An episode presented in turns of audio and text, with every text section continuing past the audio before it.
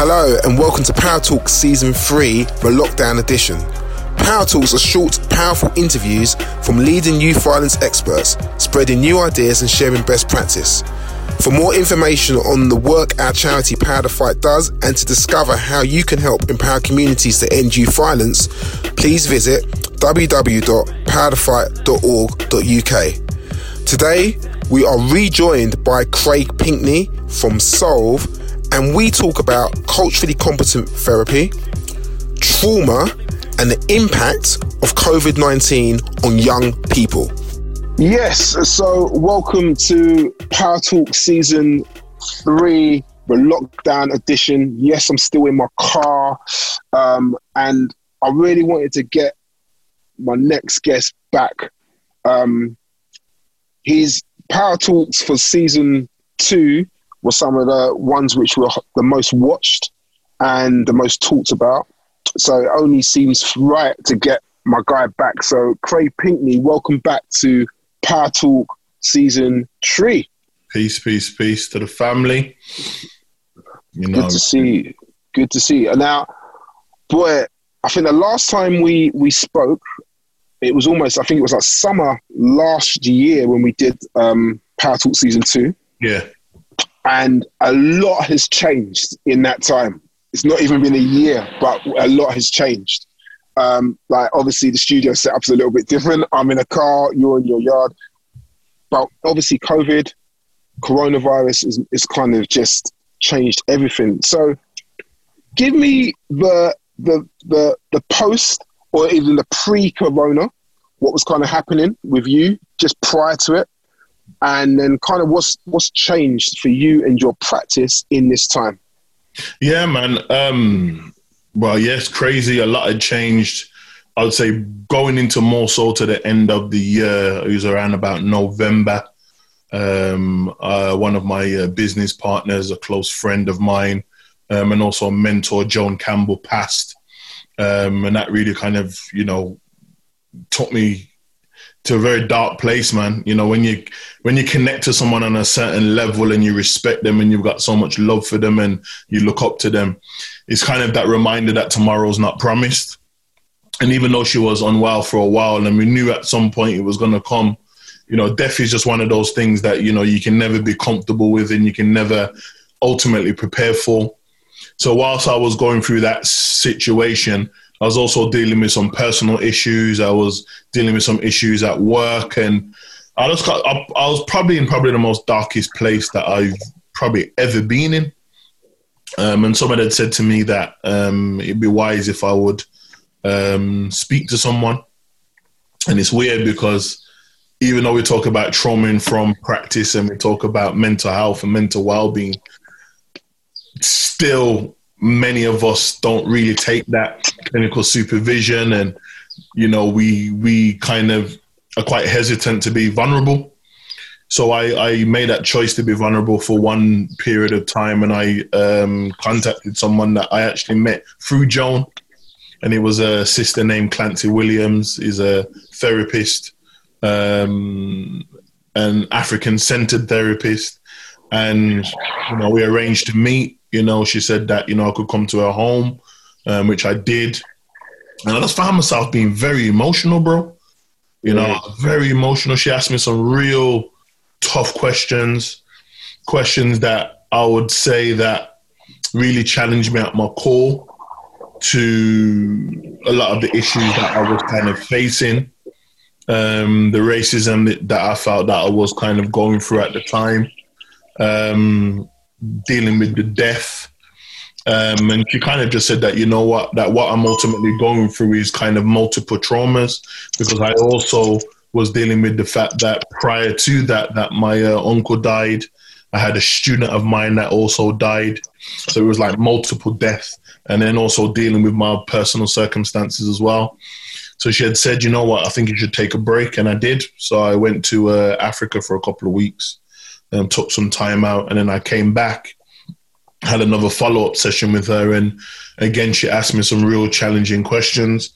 And at that point, I really kind of started to reflect on my value and who I was and where I wanted to kind of go for my future. And I made a, a very big decision Um, and it's weird because it kind of remains reminds me of a, a decision I made eight years ago, and I decided that I didn't want to be at the university. So the first day back into the new year in January, I handed in my notice, um, and nobody seen it coming.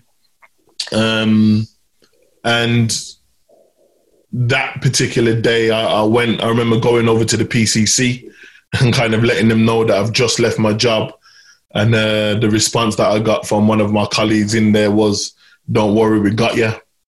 And uh, I think at that point I realized my value. That you know I didn't need to jump through hoops to to you know to get things moving. And I would say that that particular month in January, I just really, you know, put some strategy into what it is that I was going to do next. Um, and my partner in crime, you know, Raymond Douglas helped me out a lot in terms of, you know, he's the marketing beast. Uh, yeah, I don't know nobody in the UK that can talk to him for marketing. Um, and he, he kind of gave me some scenarios, gave me some ideas. Um, and then, you know, I built the this new brand, Solve, the Center for Youth Violence and Conflict. And I think that kind of embodied everything that I was ultimately about. You know, I've always been about solving the problem. You know, mm. I've always been about implementing and applying all of the things we talk about, all of the methods and approaches that we kind of theorize about and putting that into practice, whether that is, you know, at a practitioner level, whether is that as uh, a community level, um, or working with young people. Um, and I kind of just felt that, you know, what were the kind of key things that was going to support me or help me to kind of move that forward. So speaking to like Dr. Martin Glynn and Ray and Tanaya and yourself and others, kind of started to bounce some of those ideas of, you know, what what does that look like and, you know, what does that look like as a service? You know, and and I think that's what kind of became. So I got a number of contracts up and down the country to deliver training and development, to do stuff in schools, um, to do stuff with um, residential care homes, um, to do stuff with um, children's services, social services.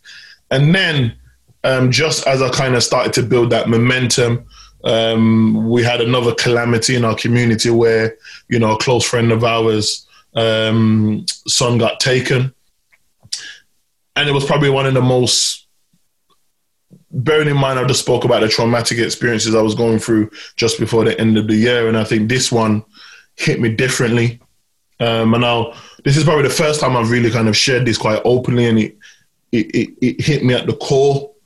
Um, total shock, um, and just found myself very very numb.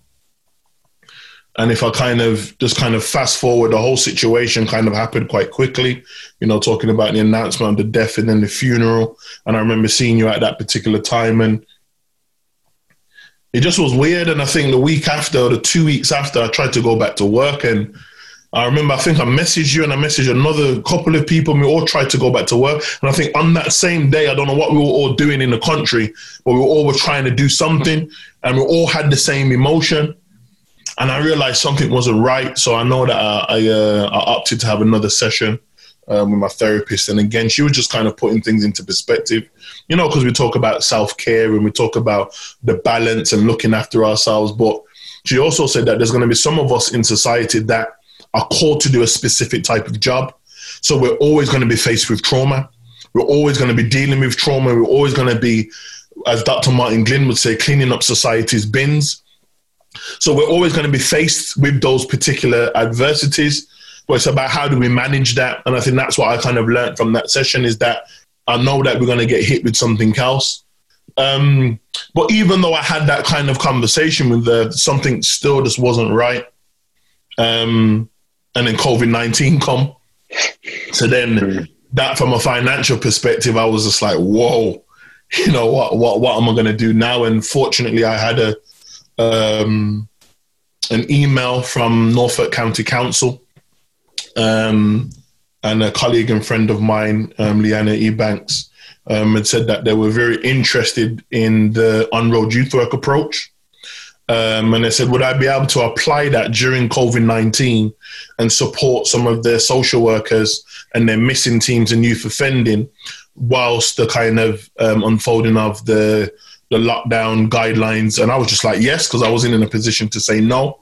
Um, so yeah, I got to work. You know, I, I didn't know how far the mission was, um, but I, as I said, I wasn't in a position to say no, and that's ultimately what I did. And I would say that they were probably the first, to my knowledge, in the country to adapt the approach of utilizing children's services and criminal justice entities and merging that with youth work. And whilst that was going on, I sat on um, an expert group with the National Youth Agency, and we were kind of giving guidance to local government and national government around what is the role of youth work and what is the role of youth work or detached youth work in communities during COVID 19. Because my premise was that three things that I kind of said that were my biggest concerns. One, around risky behavior of young people as young people are not in school, not doing anything. Um, they were just kind of going to be out and about, which links to their education around COVID nineteen. You got all of these conspiracy theories, theories that are kind of floating around five G and um, things made in the lab, and you know these things we actually can go into, you know, because there's a difference between conspiracy theory and conspiracy that fact. But the third thing I was also concerned about was um, exploitation of children and young people as that links to the kind of drug trade. And we know that if we're talking about import and export um, of um, drugs, and if that's possibly limited, that means you know that the heroin and cocaine is going to go up in price, which means that people are going to probably do more risky things in order to get that money. Where you, that opens the door for children and young people that probably not at home. They probably go missing from time to time. There's issues at home where parents can't control them, but also situations where there's domestic violence and where there's issues where young people don't want to be in the house for a range of different types of reasons. Um, and that's where exploitation kind of um, was the key thing. So, as a back of that, um, I know that the um, National Youth, Youth Agency put out a report based on the conversation that we were having in that expert group called Out of Sight, and I recommend that a lot of people read that document because it's really good at talking about what the response ultimately should be from youth workers in engaging with children and young people during COVID nineteen. Um, and yeah, in a kind of small kind of summary, that's kind of what's happened. Um, I mean, it seems like it's been short, but a lot has happened, and I think I'll just kind of end with the about a week and a half ago. Um, I've been also advocating that violence that takes place around the country is region to region. So whereas you may have seen some reports in London that have said that criminality has, has dropped in terms of knife crime and gang activity, in Birmingham and the West Midlands, that's been slightly different. There's been a number of shootings. There was one particular stabbing that happened a couple, about a week and a half ago, um, which was, you know, probably one of the most graphic things that I've seen. And I've seen a number of um, violent incidents with young people. And I think maybe not so much the video. I think it was a bit of both the video and the way it was shared because the video showed a young man have a cardiac arrest on the spot, broad daylight, and then I think this the quickness to how individuals were sending it around really also impacted me as well because you know a number of professionals sent me that without warning and kind of made me reflect on the last situation that I was dealing with as well. So I found myself being quite angry with some of my friends and colleagues. I felt like they didn't give me the opportunity to make a choice whether I wanted to see it or not. And I think, secondly, we talk about this idea about being trauma informed, as I said before, but do we really understand what that means? You know, because we're quick to teach young people and also teach fellow professionals about being mindful about the images and the videos that we share, yet still we can get also caught up in the hype so in this situation, I actually defend young people that in all circumstances or in some circumstances, we can't be too harsh on them because we're guilty of doing those things sometimes as well. Um, so yeah, bro, though, bro, bro, bro, bro, bro, whoa, whoa, whoa. So hold on. this is why I love speaking to you because first and foremost, um, I think like you said at the start of this conversation, you know, you're talking about some stuff you've not spoken about publicly so I appreciate and respect that massively. But you've just touched on so much, which I want to get into. You know, mm-hmm. I think, you know, you've spoken about your own trauma. And that is something which, so people watching this need to understand. Like, I've known you almost over ten years now, Mm. And so you know I've seen I've seen your career. I've seen you know everything that you're achieving. It's been wonderful, but it's interesting how particular circumstances, some of the things that you've mentioned, some of the things that we've seen over the last few months, man, this is probably one of the first times we've had like a, a proper conversation about trauma, our own personal trauma, and actually the need for therapy. Mm. And I think it's actually really powerful. I think it's a powerful thing that two black men are having that conversation. So I want to I want to touch on, on that just for a moment, and I'll, I'll talk on some other stuff. But one of the things I want to talk about just in that is you said Afro. I think you used the term as Afrocentric um, therapy, which is which is a new one, but for me, but I, I get where you're going. What I would say, and what something we're working on and working towards, is the need and desire for more cultural competent therapy. Mm. So, which I think is the same thing. So it's like, well, Yeah. how how how do you how do you get therapy, and how do you find therapists who really understand the context and the culture they're working in? Yeah. And the more we're finding is that actually that isn't something which we see uh, in abundance. We don't see cultural competent therapists. How important is it?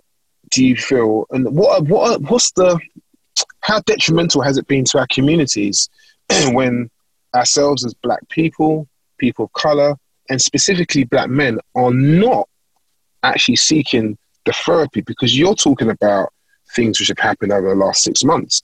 But that's before we start talking about the the the historic stuff which we've seen over over over years, decades, Yeah. and we've we've never been a community to really get the type of help and therapy we need. What's the hmm. detriment, and how important is that for us? It's very important, but I think you know you you you know how we do already, Ben. When you when you say things to me, I'm never just a straight answer. It's normally kind of, Of course. I think the first I think the first thing to kind of first acknowledge is that when we're talking about African centered approaches, it's not new. It's not a new terminology. I mean, I got books behind me that talk about African centered therapy that goes back way, way, way back. I think that the the understanding and I would say more about the appreciation of it is more starting to come through now because mental health services and mental health practitioners are asking new questions. And I think that goes along with the data technology and research um, that people are ultimately putting out. And the question that they're ultimately asking is how do we get black young men in the therapy room? How do we get black people in the therapy room? So when they ask those questions, these answers start to come about. That people start to talk about this idea about race and this idea about um, many people feel that they live within an environment or they live within a um, society where race is at the number one um, forefront of people's thoughts and ideas and behaviors, yet they're made to feel that that's not a problem. So all of these kind of dynamics that are kind of happening multifacetedly at different times and periods, you have people saying that, wait, I need to talk to someone that gets what I'm talking about. So when you talk about this idea about African centered therapy or an approach that's using African centered approach, it is cultural competent because it's acknowledging your lens, it's acknowledging where you're coming from, it's acknowledging the context in which you come from. So when I stepped into the therapy room and I spoke about plantation, my therapist knew exactly what I was talking about. It was never a confusion. And the reason why I say this is because I've spoke to many mental health practitioners before and I've had to break down what I'm talking about. Already that's a particular barrier. So and you've also and you made an important point here about intergenerational trauma. And when you talk about intergenerational trauma, you're talking about ideas where people have gone through multiple um, aspects of traumatic experience and they've always been told to hide it. So if you go back into our historical context, if we went through a traumatic experience, if we showed any emotion, we probably could have got killed for that. So now, if you fast forward, say 500 years, and we're going through traumatic experiences, which links to kind of Dr. Leary's work, like post traumatic slave syndrome, and all of these terminologies are not new, they're, they're, they're out there. But many of us go through this idea around shame, trauma, guilt, and we're kind of going through these, these these different types of thought patterns and these emotions that when we now feel that we need help and support we kind of subconsciously feel that we can't and we don't want to because the feeling and thinking that the individual that we speak to is not going to understand them is at the forefront of our minds at that time. But to the other point that you also mentioned, I would say that there's loads of African centered therapists or cultural competent, competent therapists that are out there. But what I will say is that they're not visible. So just the way in which many of us as youth workers, many of us as people that work in community, regardless of what we do, make ourselves visible to the community because you'll also go in the community and communities will say things like, there's no mentors, there's no youth workers, there's nobody working with young people. And we both know that's a fallacy based on what those individuals perceive to be or not to be there. So we make ourselves visible on social media platforms because we realize that us just working in our little space in, in a little area there may be families in that particular region that didn't even know that we existed. And that's why we have to change our approaches to engage with families and young people that probably didn't even know and recognize that our service was actually there.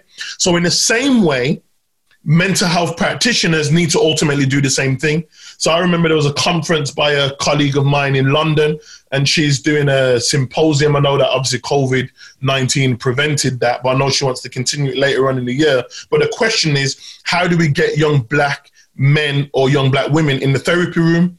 and they were calling for abstracts. And I sent an abstract and said, it's not necessarily about getting them in the room, but what are mental health professionals doing to get out on the street and like utilizing that on-road youth work approach. And I argue that in my research that the on-road youth work approach actually can be applied in the concept of mental health because it's not about you sitting in a room. Rather, it's about how do you connect to the youth. So if you're not on Instagram, if you're not on Zoom, if you're not on um, YouTube, projecting in the community that your service is there, yeah, you may have to pay for it, but the fact that the service is there, you may have someone local that would want to sponsor, donate, get funding in order for children and adults in order to access that particular service. So it is out there.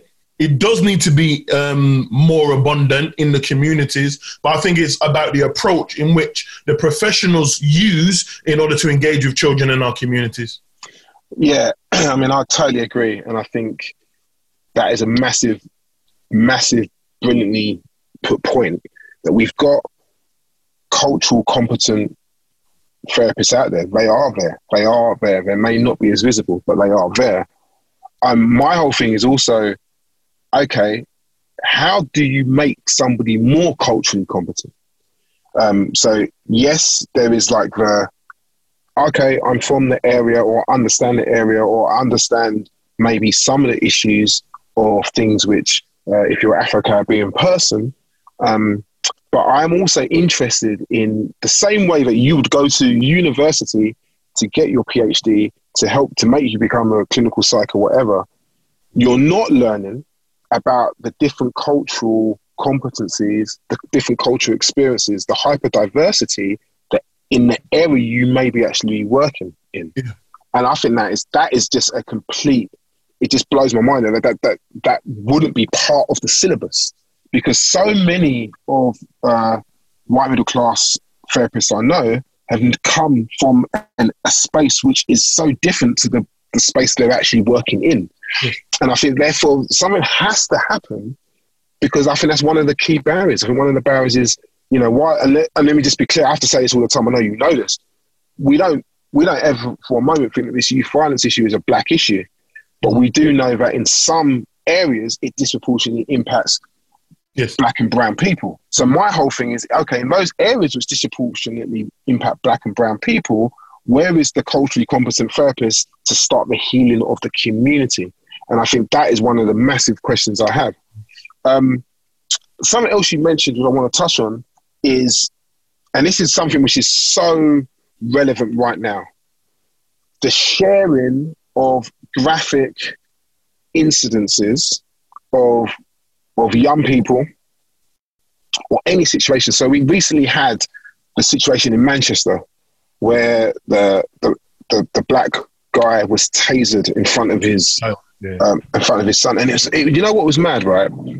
Um, so it was one of these interesting conversations where some of my friends. So I, I saw it, and I, I didn't just retweet it. I, I, retweeted it with a question, like, could this have been handled differently? Yeah. Right.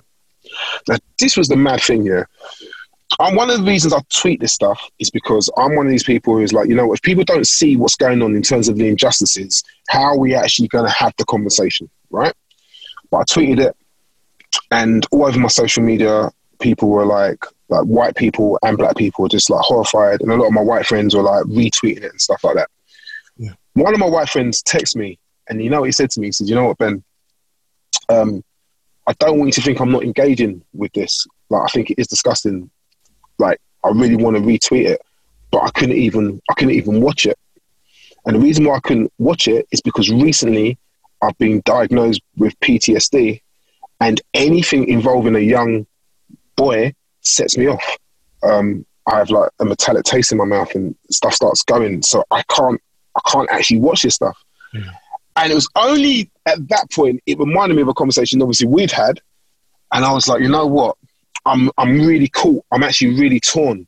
Like I, I'm with you. I'm not one of those guys who starts send. I never would send graphic. Like when we've done stuff in the past, I've always warned you, or you've warned me, or you've said, "Have a look at this." So I get it from a youth violence perspective, but I suppose when I when I sent that tweet out regarding this guy who was tasered, and then I got my friend who said that back, it did put the question in my mind: should we or shouldn't we be sharing this stuff?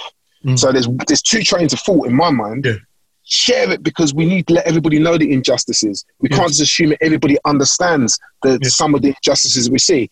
But on the flip side, are we actually re-traumatizing ourselves yeah. um, and setting off triggers when we do share this stuff? What's your what's your what's your perspective? It triggers a bit of both, and I think what we can't do is conflate everything and put it into one. We're not talking about watching a fight and posting a fight. We're talking about a systematic behavior that targets people that look like us. So we have to expose at any moment when we see things like racism.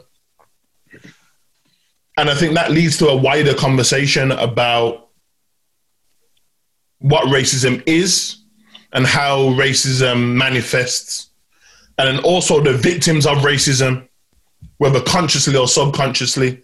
And that's why it's important that we read as professionals. I, I, I don't stress this enough. This is something that Martin said to me from the, the, the moment I started getting into research. He said, one of the things we don't do as professionals is read.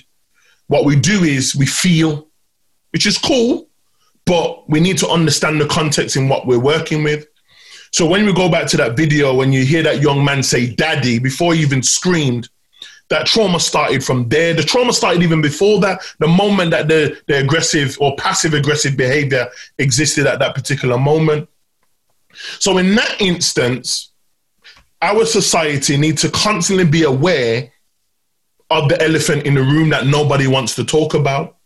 Because we can talk about gender, we can talk about sexuality, we can talk about disability, and all of those things um, in its appropriate time have its right to have discussions where people mistreat people on the basis of those things. However, historically, systematically, whether consciously or subconsciously, there's been a thought pattern and behaviors that exist around those thought pattern thought patterns. So when we're talking about racism, we're talking about a system, a system that is designed to destroy people of color, and we can't run away from that. So when we see those particular images in those particular videos, we have to ask also another question. If this video was played 300 years ago, would it be very similar to the things that we hear about or used to hear about in the South of the United States? And your answer would be yes. And there's been multiple issues throughout time where we've heard about these very minute situations where individuals have taken the life of black men and black women from the police, the criminal justice system, from individuals that claim to be um, people that are protecting their community and killing people whilst they're doing citizens' arrests. So it gives context that it doesn't only happen in America, it happens here in the UK. We might not get shot at the rate of individuals in America, but we get strangled a lot here. People die in custody here. People die en route to go to mental health institutions to get an assessment and we're not having a wider conversation about what racism is and how that manifests in entertainment, education, health, and all other forms of policy and practices that are hostile to particular communities. So we have to be very diligent with that because when I hear individuals say that um, they find it very hard to see, I get it. But at the same time, do you understand the context? That's why I keep using the word context. Because when we see that, we feel the hurt because we feel that that can be our son. We feel that, you know what, that could be me driving home and then mistreat me at nighttime. But fortunately, there was a camera on show that can actually show that injustice to remind people that it's not just about saying that you're not racist, but it's also about anti racism. And anti racism is about a behavior and it's also about action in order to change that narrative and that thought process that individuals in your personal vicinity may have. Mm-hmm. But when we're talking about youth violence now, that's something very different because we can talk about the context of fighting, young people using weapons and being violent to each other.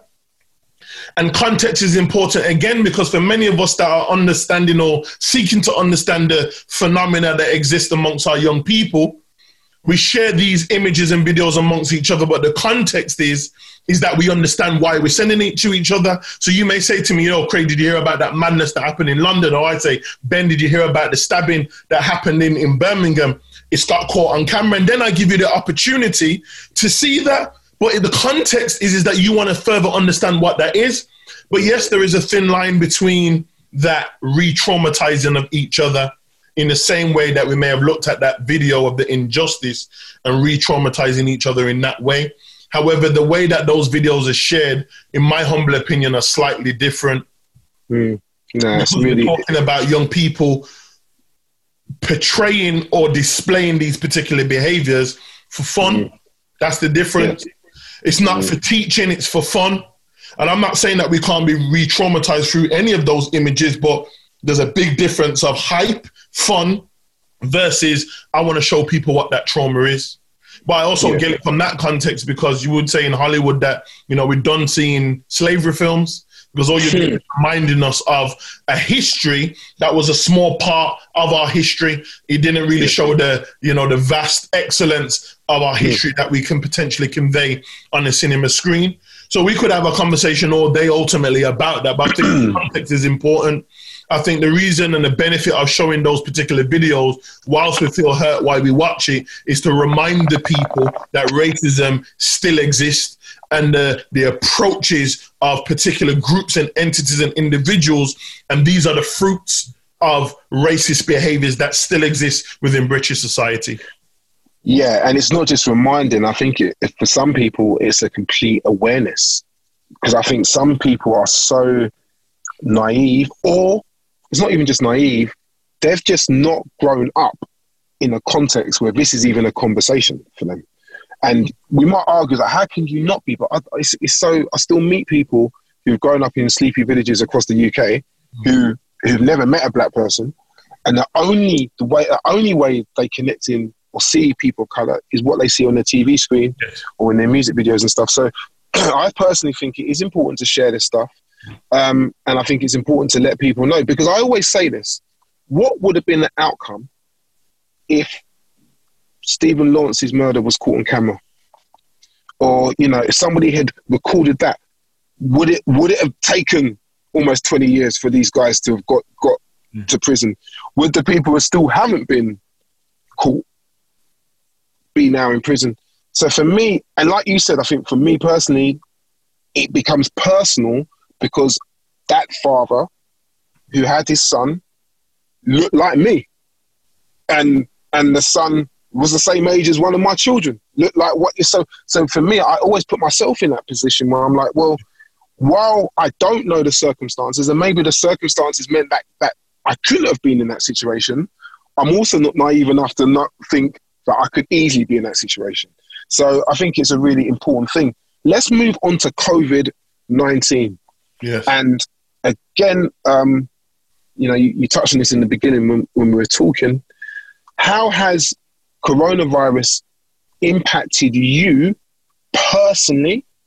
Because I think we can sometimes depersonalize everything and just very quickly move on to the practicalities. Yeah. yeah?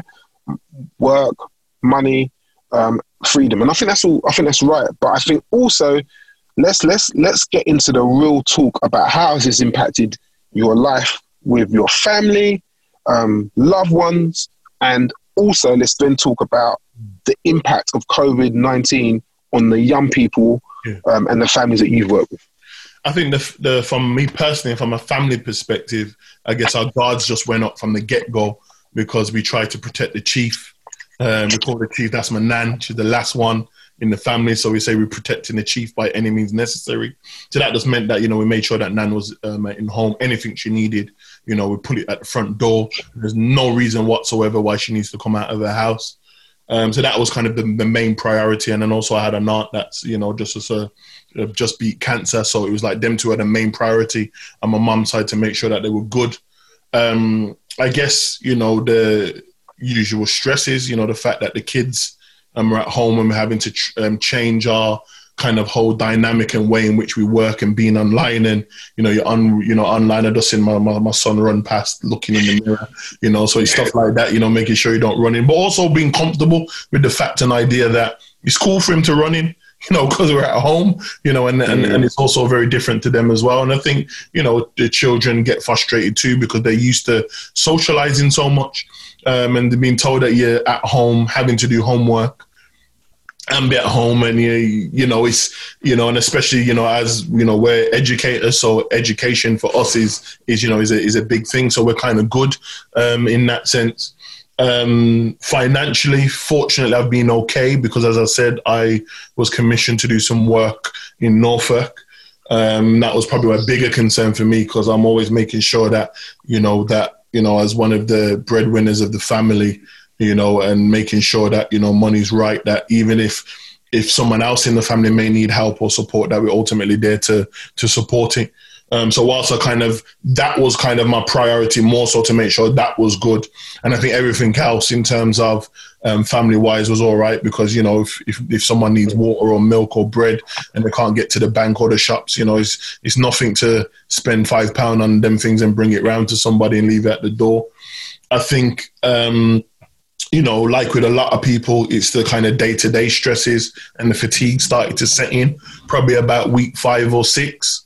Um, mm. Idea about you know we just we don't want to you know be in the house anymore. You know, as as men, you know we. You know, Bruv, I'm, think, yeah, I'm not, I'm not about to do on? There's a reason why we wear hats. So for the ladies, I'm taking that, my hat off, yeah, for the ladies that uh, watch these things and don't know, you know, this, you know, we know that the, the, the, but it's important that we talk about mental health as well because as men, the barbers is very important to our mental health and our mental well-being as well. And that's why I call my barber the counselor because every time I sit in his chair, I'm just, even if I doze off and he's doing what he's doing, he asks me about everything that's going on in my life. Craig, let me let me get jump in there. This is what I'm trying to. You know how many conversations I've had women on social media I've said a couple of things about my barbers and my hair and that, and they were like, "Oh, you not you're not taking it too seriously." You know, you tell us to just be natural. We'll be natural. I'm, and what you just said there, they don't get it. It's not just a haircut; it's an experience. It's a moment just to relax. I, I always say the barbershop oh, is. Too. Mm. We can talk about politics. We can talk about football. We can talk about faith. Um, my barber, other than maybe my wife and my therapist, the barber's the next one He says, "How you doing, Ben? How you doing, big man? What's going on? Yeah. I'll, I'll, follow you on social media. How's mm. the book going? How's the charity going? Where are you? Where are you getting that for half hour, forty five minutes? You're not getting it. So what I'm trying to say to people is not just I need a haircut because, like I said, I'm not taking my hat off because you're braver than me, um, and you and you're younger, so you got all your hair, right? But for me, I'm like, no, I'm missing that interaction, not just with the barber, but also with the rest of the community as well, because it's a, it's a, it's a, it's a meeting spot. And jumping on a conversation, and you know, eh, you know, my barbershop's wild. One minute they're talking about Game of Thrones, then we're talking about you know accountancy and man not paying their taxes, and then someone will start come out with some mad um, theory, and then everyone mm. the next one will come in and say, "Yo, but the man believe in God," and you got ten people with different perspectives. Right. Community vibe, and I said this before that when we talk about the closures, I've said this before that during austerity, that when buildings was closed, the last spots for people in the community to go to, for many of us in the community, was the pub, um, the bookie, and the barbershop. you know, and those are the only places where you'd get to kind of have a reasoning um, with your people. Um, and I think mm. relation to mental health is important. I mean, I even checked on my barber the other day, but he's not answering. So I don't know if he's thinking that I'm trying to come at him on some, sneaky or whatever. But I was only just checking in to make sure that he's yeah. good. So if you're watching mm-hmm. this, Anton, come on, man, anti phone. Um, so uh, it's important. It's important. So I think you know, as I said, the fatigue started to kick in. You know, you have, you have your up days, you have your down days. But as I said to, um, you know, I was talking to uh, my PhD supervisor the other day, and I um, I said that working in Norfolk for me has been like a bit of a break because it kind of takes you away from them. It's took me away from the madness, you know, as city boys, the type of violence and stuff that we kind of experience every day is not on the same level that, I've, that mm. I experience there in the day to day. And I think it just kind of takes me away, takes takes my thoughts and my feelings away from a lot of the mm. stuff. And I would say that you know it's it's okay to be vulnerable, and it's okay to say to people that you're not doing well and you're not doing good um, because it gives people context and understanding. And I think it also shares awareness by default as well, because then people will be mindful about their actions towards you and others moving forward. So when a couple of my close friends realize of not necessarily how they offended me, but more so how they affected me when they sent that video of the murder, it's made them more mindful now about when they share things and it's made them think. And if, if this situation where it's caused me to have a certain feelings made an, a group of people now think about their behaviors as professionals and adults, maybe those are the sometimes those small small wins that we get in the community about moving forward. Yeah, uh, no, exactly that. And I think this is it, isn't it? It's, it's shone a spotlight on the things which matter and the things that maybe don't matter as much. Yeah. Your fight, I just obviously because this is like Craig, always talking to you, you know, I feel like we could do a five hour conversation straight. And what I want to do actually is that we need to do some like Instagram um, live, uh, quick, quick ones as well. But just finally, just what's your view on how COVID 19 is impacting young people? You said it at the start. There was obviously with lockdown, there was a, a massive kind of reduction. What we're seeing in, in London, you know, even today, uh, another young man, I think 18, 19, maybe a bit older, but um, lost his life. Yeah. Uh, uh, yeah, and so so for, for me, I I'd, I'd done a power talk with a, a surgeon um, as well, and he was saying that it's it's it's not gone anywhere, and actually he's seeing more people coming into A and E. Um, so, just in your opinion, not just necessarily with the fatalities, but it's just what's how you how you finding young people are coping in COVID nineteen with COVID nineteen at present. I, I, think two things. I think some young people are not coping well, but I think the vast majority of young people are adapting, and whether that's a positive or negative adaptation, young people adapt. Young people adapt to any environment that they're ultimately in, um, and they'll they will make decisions based on what's available to them. So when I spoke about things like exploitation, not that I agree with it, but young people are adapting to the fact that nobody money's not running like I used to run before, so they're yeah. taking risky um, or making risky choices um, in order to you know support themselves or support you know family members. Um, but my concern is that whilst those vulnerabilities are, are, up, you know, we can't just talk about, you know, the youth violence aspect, but, you know, things like mental health and mm-hmm. we got things like, you know, uh, young people being more vulnerable to like neglect and um, all the forms of abuse. Um, and also the idea about the rising, uh, the use of social media, you know, TikTok's been going off. Um, yeah, I saw, I saw your dance, man. I saw know, your dance in, and the fa- with the family and stuff. Instagram has been going off.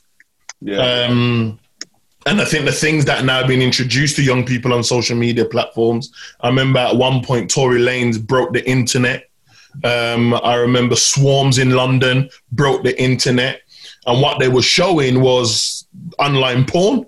And the fact that they was able to, on more so Tory Lanez, because they had connections with Instagram, they was able to get their accounts blocked and reinstated in less than 24 hours.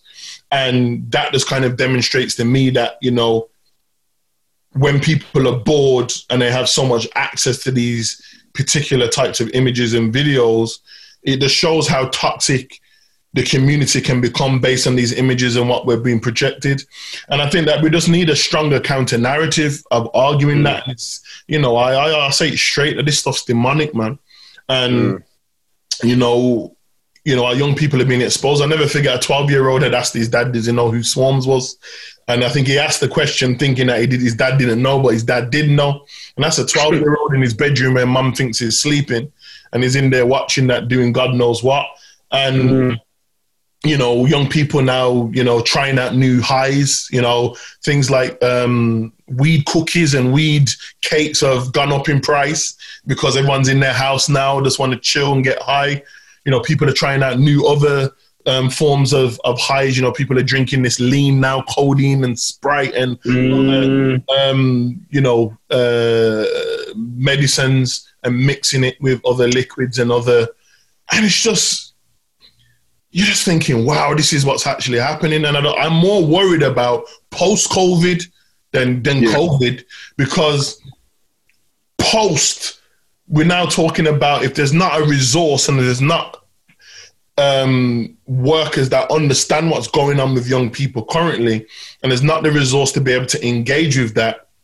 You know, I just read on the newspaper, I was thinking it was yesterday or this morning, maybe, talking about 300 billion from the Treasury and talking about post COVID 19 that taxes may have to go up. And we're talking about recession. You're thinking, we're going into mm-hmm. a depression. And yeah, yeah. these are the things that, you know, we have to also consider and the ripple effect that that's going to happen on children and young people.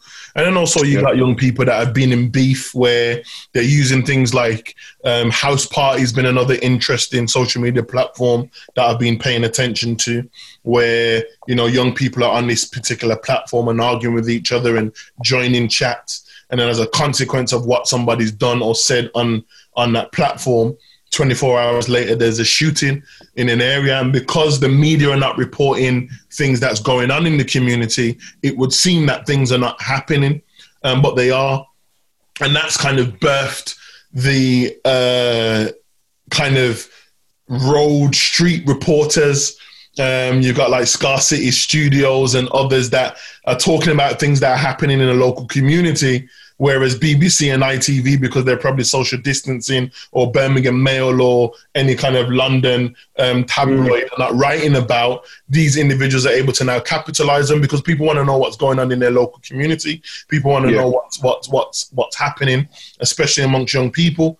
But I think it also kicks back to the point I was making about mental health as well, because if those opportunities have now been given to these individuals or groups to start platforms and talk about particular types of crime or things happening in the community. Also can create fears in the local community amongst other young people that not necessarily are involved in anything but just want to be outside for whatever reason. And i think as parents and as adults professionals we need to stop thinking that young people that are outside are only outside because they're disobeying the law. They're outside because they want to be involved in some sort of criminality. There are some mm. young people that are outside because they're trying to escape something inside of their household. Secondly, we have to also remember that they're children and young people and they're so used to socially interacting throughout their lives. And now that's been cut short with information that's not clear and they've been mm. told that they have to stay in and they've been told why and how and you know, how frequently they're able to move out if they're able to do so. Wow. Well, I mean, I just think you just articulated everything which we're seeing, and like in London, and um, yeah, it is it is actually worrying. Just just because it's gone quiet doesn't mean the stuff has disappeared or things is, is not there. So I think it's a really good point, bro. I'm gonna end our time. Short and sweet. Short and sweet. Um, we need an Instagram but, one though, so everyone can kind of jump in and ask. Yeah, no, no, I want. I want to do that. Let's do that very, let's do that very soon. But, um, bro, it's always a pleasure just like touching base with you. Um, I love our conversations, bro. Um, I need to get one with me and you and and Ray and and Dr. Glynn and Tanaya. You know, it'll be yeah, it'll be about five yeah, hours. It'll be about five hours. Yeah, but, you, know, you can chop it up for five. I have yeah, to, yeah, yeah exactly. If I have to do five parts or something, but yeah. no, we'll do that. But bro, I think what you're doing with Solve and and we're doing some stuff together as well. We got some training coming up and stuff together, bro. It's amazing. So thank you so much for your time and stuff, time, man. Come on, it's man. always it's always it's always a pleasure, firms, man. Virtual. Yeah, yeah, yeah, yeah, yeah, yeah, yeah, yeah. A, a, a, a, virtual, a virtual spud.